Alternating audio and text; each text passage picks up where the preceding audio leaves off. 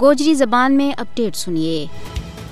Canada میں رہ گیا تھوں سکھ رہنما ہردیپ سنگھ نجر کا قتل کے بعد مودی کو بھارت بین الاقوامی سطح کے اوپر مجھ زیادہ بدنام ہوئے ہے۔ کینیڈین وزیر اعظم نے کینیڈا میں سکھ رہنما کا قتل دے رانا جوڑ کے مودی حکومت کو اصل چہرہ دنیا کے سامنے بے نقاب کر دیتا ہے۔ مقبوضہ جموں کشمیر اور پاکستان میں دہشت گردی کرن دے بعد ہن بھارت کینیڈا کی خود مختاری کی خلاف ورزی کرتا ہوا پکڑے ہوگی ہو۔ کینیڈا میں ہردیپ سنگھ نجر کا قتل نے اس گل کی تصدیق کی ہے کہ مودی کی قیادت میں بھارت بدماش ہندوتوا دہشت گرد ملک بن گیا ہے۔ بھارتی ایجنڈا کے ہاتھوں کینیڈین سکھ شہری کا قتل نے ایک بار پھر قابل اعتماد بین الاقوامی شراکت دار کا طور کے اوپر بھارت کا بھروسہ کے اوپر سوالیہ نشان لا دیتا ہے۔ مودی حکومت نے کینیڈا کی سرزمین پر سکھ رہنما نے قتل کر کے بین الاقوامی قوانین کی سراسر خلاف ورزی کی ہے۔ کو بھارت اپنا ناپاک اقدامات اور ریاستی سرپرستی میں دہشت گردی کے ذریعے علاقائی اور عالمی امن و استحکام کے واسطے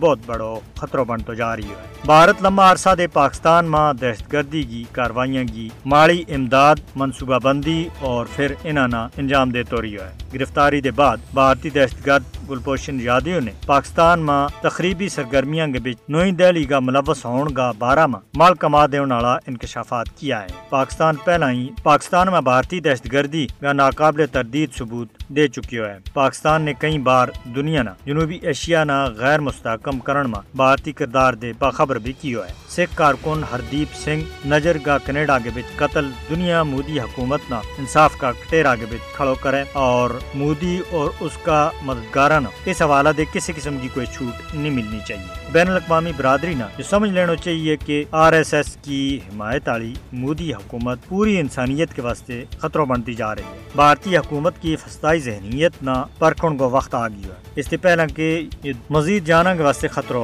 بن جائے۔